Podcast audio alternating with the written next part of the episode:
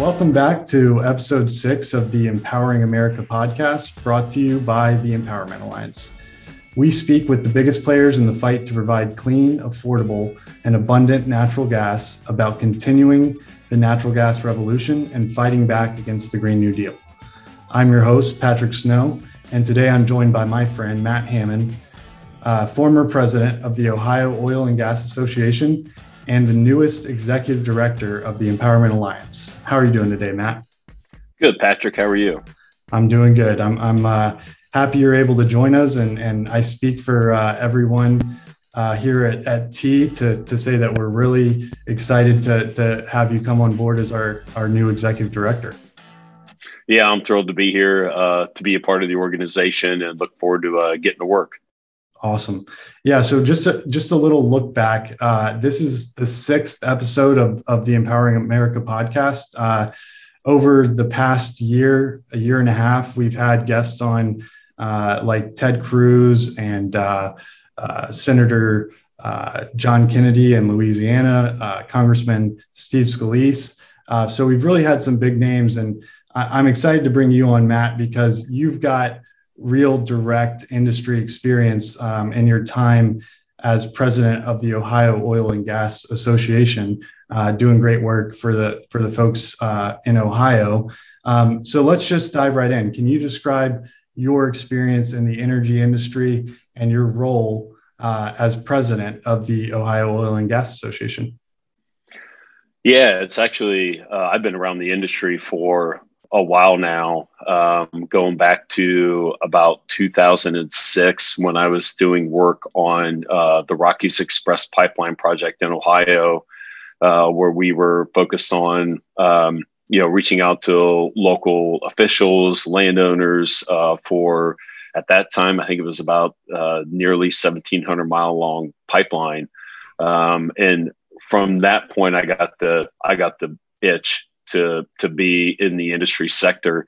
Uh, had the opportunity to work for Chesapeake Energy when they started leasing um, uh, oil and gas minerals in Ohio uh, to develop the Utica Shale, and I directed all their policy work which created a close working relationship with the Ohio Oil and Gas Association, which they were a member of. Uh, I chaired their government affairs committee. I was on the executive committee of the board, and then uh, nearly four years ago, I had the uh, uh the privilege to be elected um, uh, uh, president, what they now call president of the association. Um, and from that point, I've been primarily, you know, kind of two roles: one, managing staff, um, overseeing personnel issues, running the organization, but also um, being the head government affairs person for OOGA, um, and and which has presented a great opportunity for me to be involved in public policy issues uh, at the General Assembly, the uh, the administration at the time, and uh, it was it was a great great experience and great opportunity to learn a lot about um, continue to learn a lot about the industry in Ohio. Yeah, absolutely, absolutely. And and you know, Matt, you're a young guy. You've got a lot of uh, you know great get great years of your career ahead of you. Um, working in the oil and gas industry was that something you always wanted to do? Did you go to school for it? How, what and and you said you started working on the pipeline out in Colorado. What what uh, led you to that um, you know entry point into the the industry? Yeah, well, I, I was primarily working in Ohio. The the uh, starting point of the pipeline was in Colorado. No, I did not go to school for it. Um, when you know, I worked for a uh, public affairs firm in Kinder Morgan, and the Rockies Express Pipeline project became a client of ours. Um, and I had the opportunity opportunity to do that work. Uh, my background from a education standpoint at in college has just all been uh, you know, public policy. Uh, uh, I was a political science major. Um, and so I had no real knowledge of the oil and gas industry at the time when I started with uh, Rockies Express. Um, but once I got to understand what it meant for people, for the country, from an energy independence standpoint, it was something that I became very, very passionate about and uh, have always tried to find a way to uh, be an advocate for one way or the other over the years. Right, right. Well, first of all, I want to say thank you for for the work you've done uh, as an as a consumer. Uh, you know, I value affordable energy and uh, reliable energy, so I appreciate the work you've done. I, I too was a political science major. It's funny, you know, you don't really learn how to uh, you know go into a career with a political science major it's really all learning on the job. But right uh, right. yeah, I, I, think i think it's it's it's good that uh, you know you have this understanding of politics and, and government going into it because of you know the current uh, environment that we're in. The domestic oil and gas industry is is under attack and and we'll get into that in a little bit. Um, i wanted to ask you just you know for our audience what how would you describe the mission of the empowerment alliance otherwise known as t? And how will you in your role as executive director work to uh, further that mission? Well i look at t's mission as actually pretty pretty simple to the extent that what the organization is advocating for is clean affordable reliable energy. And it is something that i think from uh, everyday homeowner probably don't necessarily think about.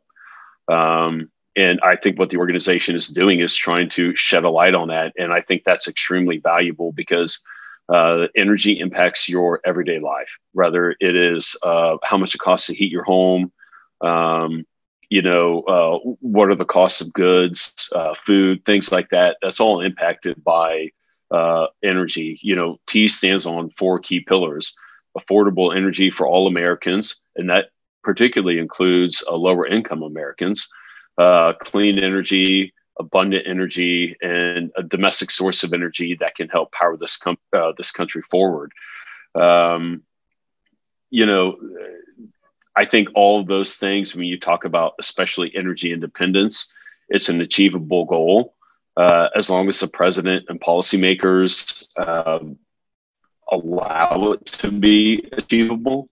Um, and the key to that is embracing uh, the U.S., the United States' place in a global energy marketplace.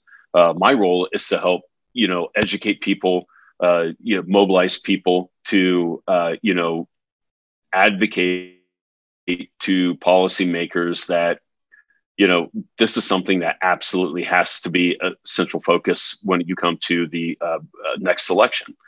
Uh, what are what what matters to people the most, and that is a to me can be a, a, an affordable way supplied by domestic energy, not relying on foreign sources of energy, particularly countries that are not allies or adversaries um, and and think that way when they go to the ballot box and who they vote for.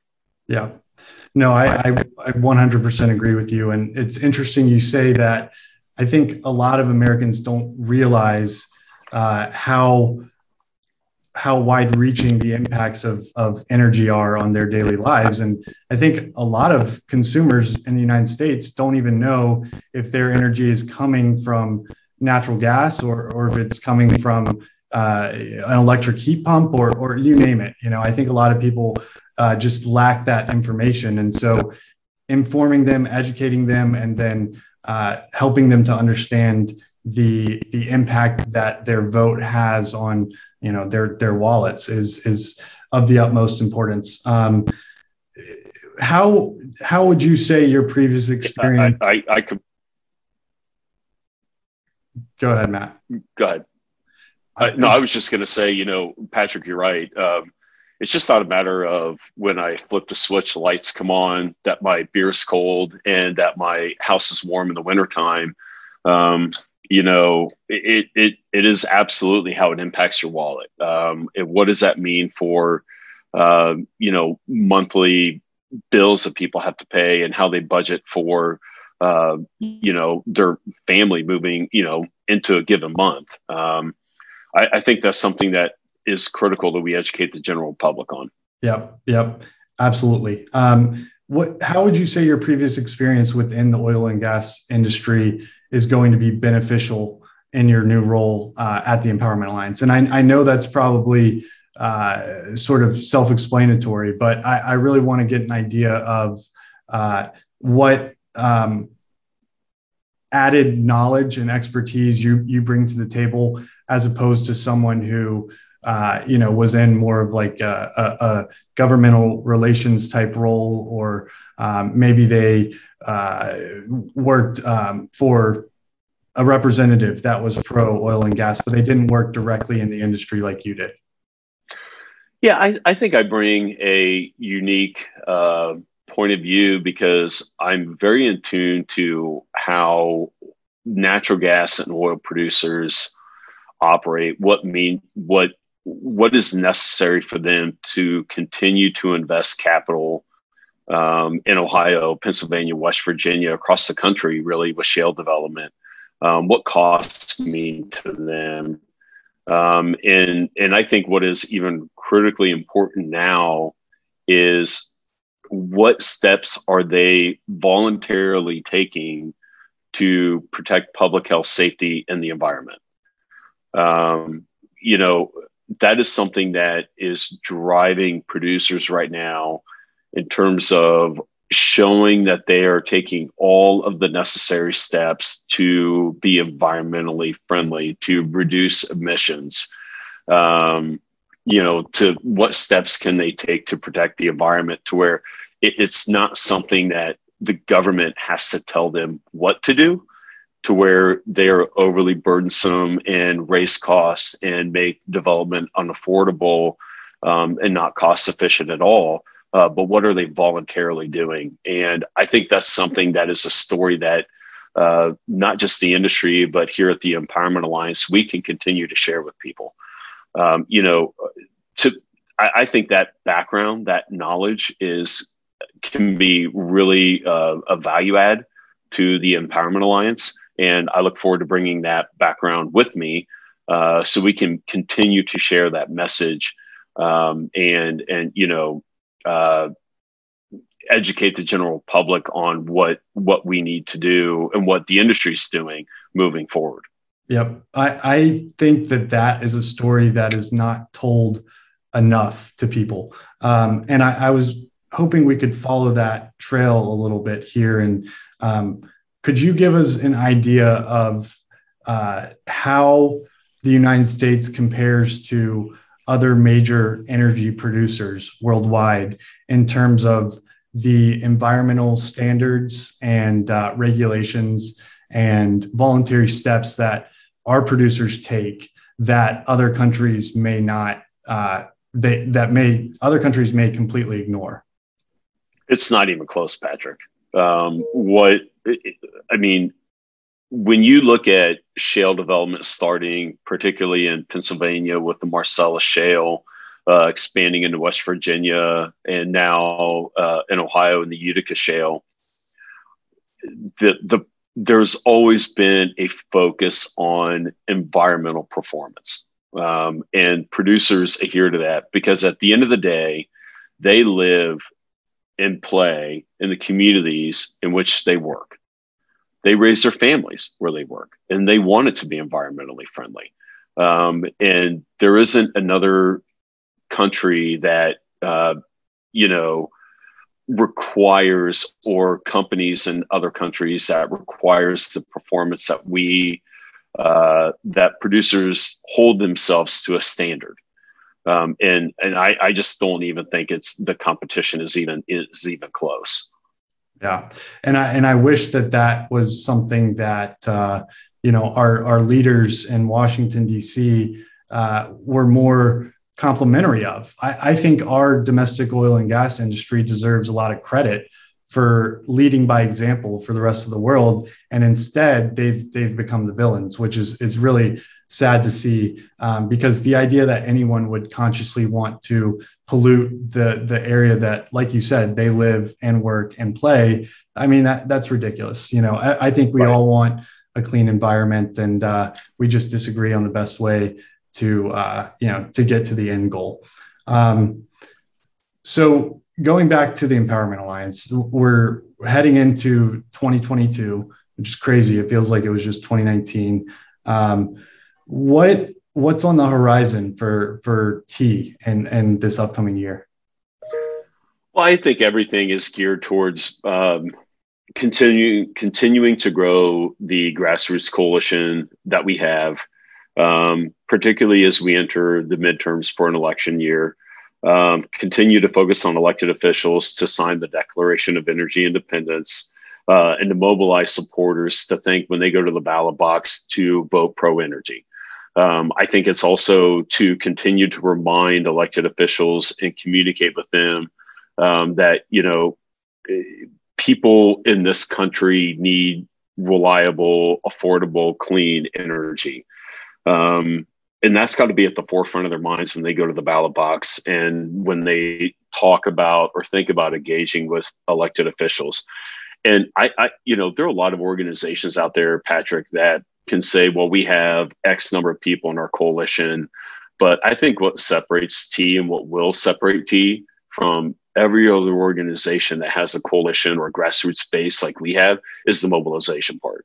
Um, and I can't hang, I, I can't stress enough how important that is for people to not just sign a declaration of energy independence, not just to sign up to get e- to get emails, but to be mobilized and activated and say, no, this stuff is important to us and remind elected officials of that. Um, and I think that's what's just going to separate T from everybody else and what makes this organization very special. I, I think you hit the nail on the head there. And uh, I don't want to give away too much, but we've got uh, some big plans in motion um, specifically related to mobilizing our coalition uh, that we will be announcing uh, here in the near future. And, and I, I think our, our operation, um, the, the folks that are part of this movement are second to none. Uh, you know, they, um, they understand the importance of this issue and we've, we've been able to communicate with them uh, to the point where they are now, you know, chomping at the bit to uh, reach out to their elected representatives and make sure that you know they're voting for pro American energy policies. They're they're reaching out to their friends and family and encouraging them to join T. Uh, so you know I, I see a, a, a, immense growth potential for 2022, uh, and I'm excited to to get into it with you. Um, switching gears here a little bit uh, to the current administration, um, what missteps has, in your opinion, the Biden administration made? Concerning energy policy that could be easily reversed to help bring uh, these energy prices back down. And I should provide some context. Right now, um, the cost of energy has has risen exponentially over the past year. I think it's somewhere around 50%. Um, so back to the question, what missteps has the Biden administration made and how can they easily reverse it? I think it would be um, quicker to uh, talk about the places where they got it right uh, than talk about the places where they got it wrong. Um, this administration, since day one, has gotten it wrong on uh, energy policy. Um, you know, when Biden became president, it was within the first day or two that he signed an executive order that canceled the Keystone Pipeline, which um, obviously was a dis- huge disappointment to the Canadians, but also to organized labor that could have had the work on the project. Um, you know, the the hurdles that they have thrown created uh, towards energy infrastructure pipeline development uh, is is you can't even uh, it's it's devastating to the industry at the end of the day patrick it's devastating um, and what that does to the workforce in this country, waiting on the hopes and dreams of renewable projects to be built, is a disservice to uh, a president who claims that he's pro blue collar workforce. Um, and that is especially true when you consider that Russia just completed construction on the Nord Stream 2 pipeline, and we're sitting here on our hands doing nothing. Um, and it shows that this country, under this administration, when you talk about energy being on a global marketplace is weak, and that's the complete opposite of what it should be. Um, he signed an executive order that put a halt to leasing on federal lands. Um, that's all in the name of climate change, according to this administration. but he's ignoring the fact, the fact that emissions are down in the US due to the innovation of uh, natural gas and oil producers in this country. And we just talked about that a little bit ago. Um, he doesn't recognize the fact that natural gas is not part of the problem, it is the solution to uh, any conversation of climate change in this country. Um, and then at the same time, he turned around and asked OPEC Plus to ramp up production while producers uh, are, are, discouraging domestic production in this country, which directly hurts American families, again, particularly lower income Americans. Um, that we are sitting on our hands doing nothing to encourage development in this country while Russia continues to get ahead of the race and be a huge supplier of natural gas to Europe is frankly unacceptable and it should be unacceptable to Americans. Yeah. And, and I and know, those are just a few quick examples and we could go on and on, but I, I know we only have limited time. yeah. Yeah. Yeah. No, but I, I know those two actions to uh, specifically the um, uh, allowing the completion of Nord Stream 2. He removed the sanctions on that and uh, begging OPEC to increase production. Those two actions really made uh, the industry's blood boil for good reason because absolutely it, it's really just hypocritical uh, to the the most extreme uh, the most extreme level. And I, I, think the perfect microcosm of the hypocrisy is uh, you know the the regulations the the stringent environmental regulations in the northeast have made it so instead of having a pipeline that carries that natural gas from Pennsylvania and uh, Ohio up to New York and Massachusetts they're importing liquid natural gas from Russia and they've got Russian tankers in in the ports you know waiting to to offload that natural gas when we could get it faster, cheaper, and cleaner right here at home. So from I, just from just a state or two away. Right. Um, and really, I don't see how anyone could uh, unbiasedly take a look at that example and not wonder, you know, what's going through the minds of, of the current administration. Uh, but but I, I digress. What uh, so so you mentioned those actions that the Biden administration has taken to um, really result in the increased energy prices we're seeing what can but but he also has decreased our standing as a as a global energy superpower um, under president trump we for the first time we were a net exporter of oil and gas um, and we were well on our way to becoming an energy independent country so right now a lot of that progress has been diminished what can america do to sort of reestablish itself as energy independent and a, a net exporter of oil and gas? It's actually pretty easy, Patrick. Um, first of all, as I talked about the executive orders President Biden signed, reverse those. Uh, start there, right? Um, you want to encourage uh, pipeline infrastructure development. You want to encourage leasing on federal lands. At the end of the day, it you will allow leasing of private landowners, state lands. Uh, it, it, you should be leasing federal lands. What's good enough for private landowners should be good enough for the federal government. Um, you want to promote domestic natural gas production and to make it really, really simple without getting into the weeds, get out of the way. Mm-hmm. Just get out of the way.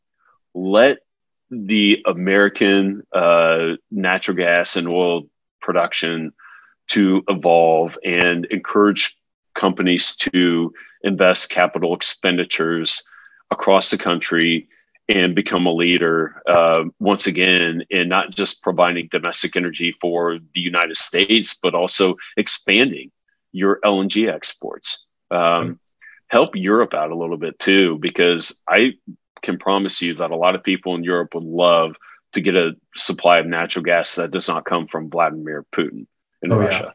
Yeah. Oh yeah. Um, and it, you know, Putin has his throat around the hands of uh, the neck of Europe, and uh, or his hands around the uh, neck of Europe by being the dominant supplier of natural gas.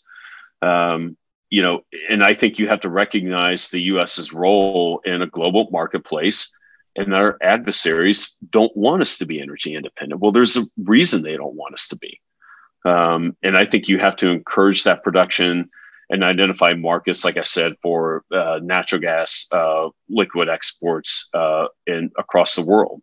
Um, and and I think if you can just start with those, to me, would be very basic things. Um, you know, I, I, think that's a starting point, and then I think there are more things that we can do that are probably more in depth and in detail that we won't get into uh, for this podcast today, but probably for one in the future on what the United States can do to regain itself, uh, reestablish itself as the energy leader uh, in the world. Mm-hmm, mm-hmm. And I, I, think it's I think it's important that uh, we don't lose sight of that goal, um, not only for our national security, but uh, just for our the health of our economy in general. Um, and I hope if if anyone in the Biden administration happens to be listening to this podcast, I hope that they uh, listen to that last part, your last answer, very closely. Um, all right, moving on. I, I want to talk a little bit about the green energy transition um, because, as Joe Manchin recently pointed out, uh, he went on record to oppose Biden's Build Back Better plan, and uh, he gave some reasons. One of the reasons was look, the green energy transition is well underway. We've invested billions of dollars into it. But if we get ahead of ourselves and we try to make a transition that the technology is not ready to make, then the, the impact to our energy grid and our energy reliability and affordability will be catastrophic. And, and I think Senator Manchin was really spot on um, in his uh, assessment. So Matt, what's your view on the green energy transition and how does natural gas fit into that? Well, I'll, listen, uh, you want to talk about green energy, renewable solar, that's fine. Um, I don't think that there are people in this country that say we don't want that. We can't have that. It doesn't fit in our energy portfolio. But it's got to be able to stand on its own two feet. And right now, renewable solar projects cannot stand on their own two feet. They're reliant on subsidies from the federal government, from state governments. And when you have natural gas and oil producers who are publicly traded companies backed by private equity firms that don't get subsidies at all, they don't get anything and they don't want them either. And uh, it's not a level playing field. So we can have green energy and that's fine, but they've got to be able to stand on their own and not be subsidized by state and federal governments. Um, I don't really see natural gas as part of the, uh, you know, as you fit it, quote unquote, into the transition. I think natural gas has been the energy of the future um, it wasn't long ago that the Sierra Club supported natural gas in their Beyond Coal campaign because they thought it was a bridge fuel, right? Yeah. Yeah. Um, and and they thought it was uh, a way to get this country off of coal and transition into renewable energy. Well, they quickly found out now they're opposed to natural gas development because we have over a 100 year supply of natural gas in the United States. Um, I see it as uh, it's like I said earlier, it's a part of the solution when you if you want to talk about climate change. I think it should remain the fuel of the future, and um, you know I, I, don't see it as part of a transition. I see it as as the way to power this country to keep uh, citizens, uh, you know, their their heating bills low mm-hmm. uh, for manufacturers to expand and grow in places like Ohio, Pennsylvania, West Virginia, Texas, where they are literally sitting on an affordable, clean, reliable base load of energy, eight, 9,000 feet, uh, feet below the surface. Mm-hmm. Um, so uh, that, that's just kind of how I view it. Um, and and I think that's all that natural gas and oil producers ask for, and that is simply a level playing field. Yep, I, that that's well said, and and people do forget that groups like the Sierra Club were proponents, early proponents of natural gas, and former President Obama was a big fan of natural gas himself.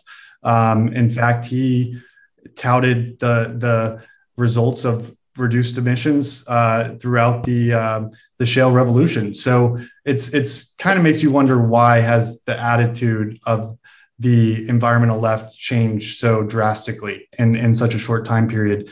And that leads me into my next question. What misconceptions uh, does the green movement have about natural gas? What do they get wrong?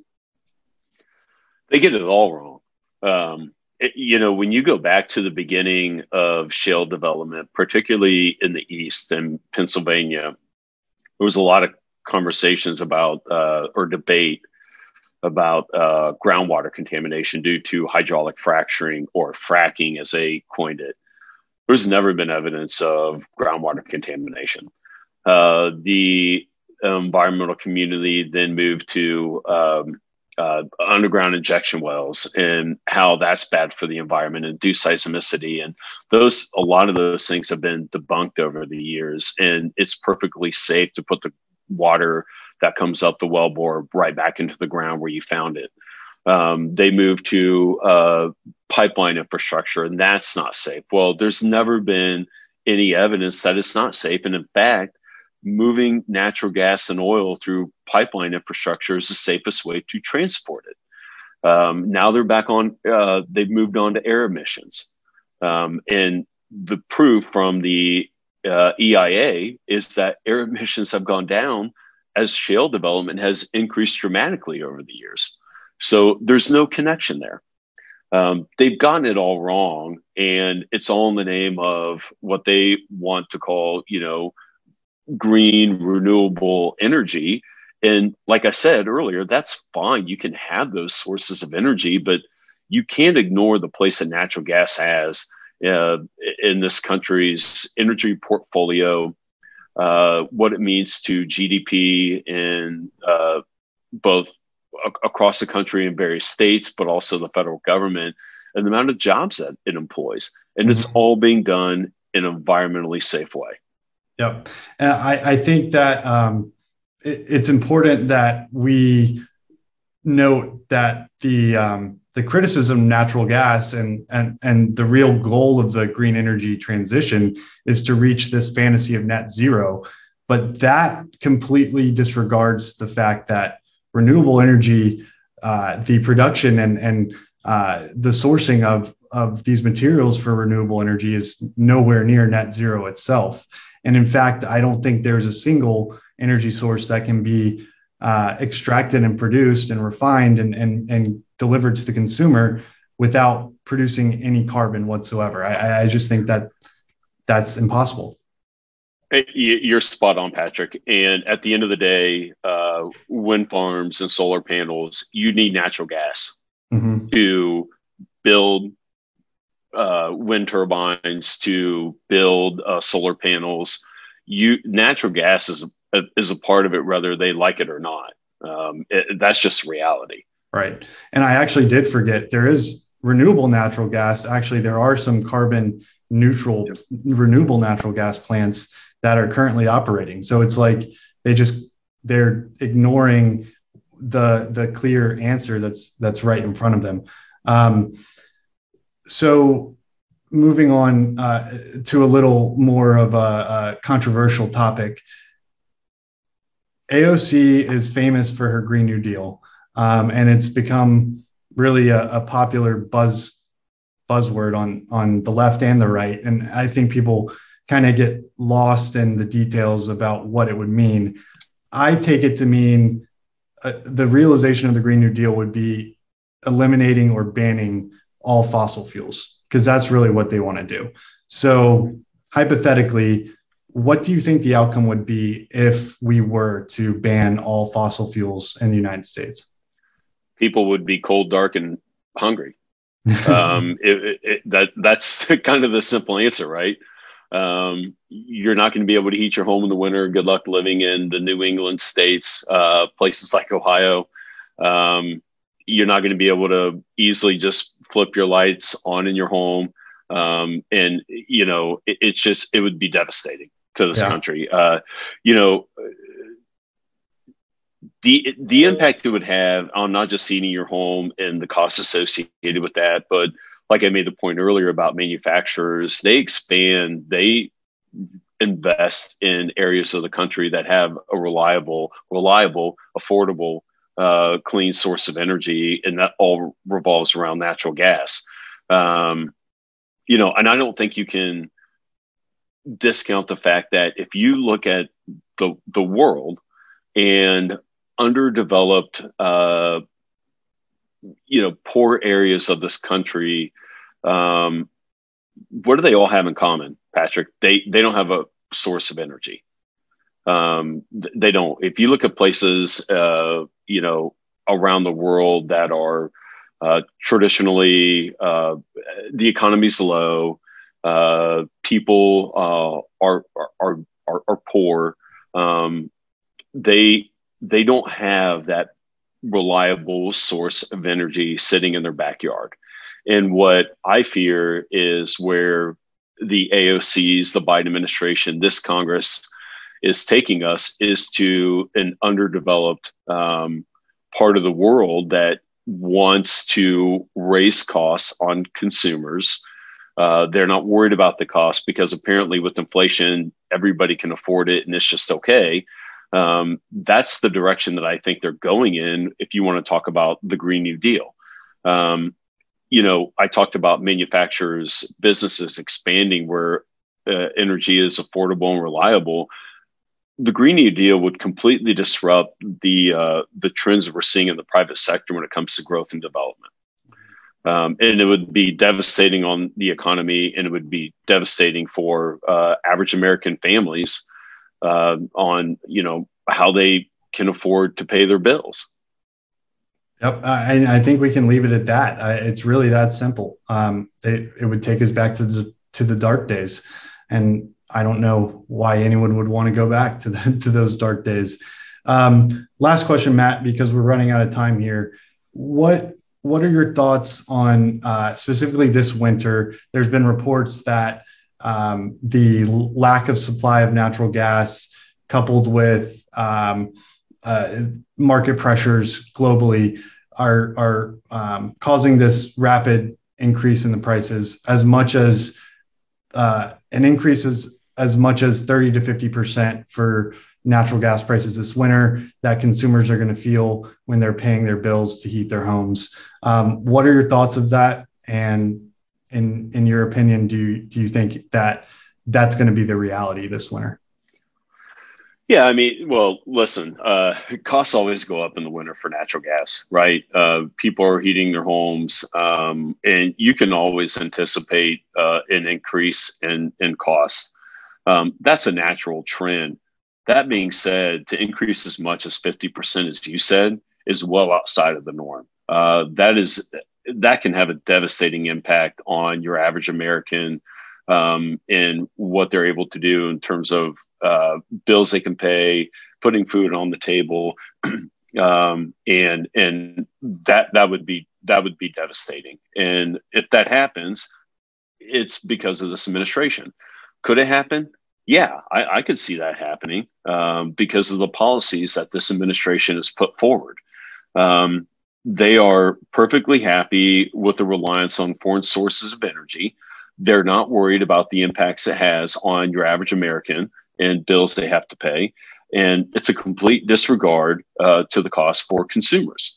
And so, could it happen? Yeah. Do I hope it happens? Absolutely not. Um, you know, you need that balance between what costs are good, the cost for consumers, and what is good for producers to continue to uh, invest capital to develop natural gas and oil resources. Um, my fear is that this administration isn't worried about what costs, uh, what it means for your average consumer to have energy costs go through the roof the way that we could see this winter. Yeah, and and let's hope it doesn't happen, but it absolutely could. And if it does happen, I think the the key takeaway, the short two second summary is people will suffer if you take away the access to affordable energy people are going to suffer, whether it's in America or any other country across the globe. And that's really why I think the Empowerment Alliance's mission is so important because we, at our heart, at the at our core, we are fighting to protect your right to affordable energy. Um, Matt, do you have any final thoughts before we wrap up here? Uh, Patrick, uh, first of all, uh, I, I, appreciate you having me, and I'm thrilled to be a part of the team uh, with the Empowerment Alliance. Uh, I think this mission is beyond worthy of uh, getting people's attention and educating policymakers, um, advocating for their policymakers to be a pro energy legislator and uh, I'm excited to be a part of it and look forward to uh, continuing the work that uh, TEA's done over the last couple of years.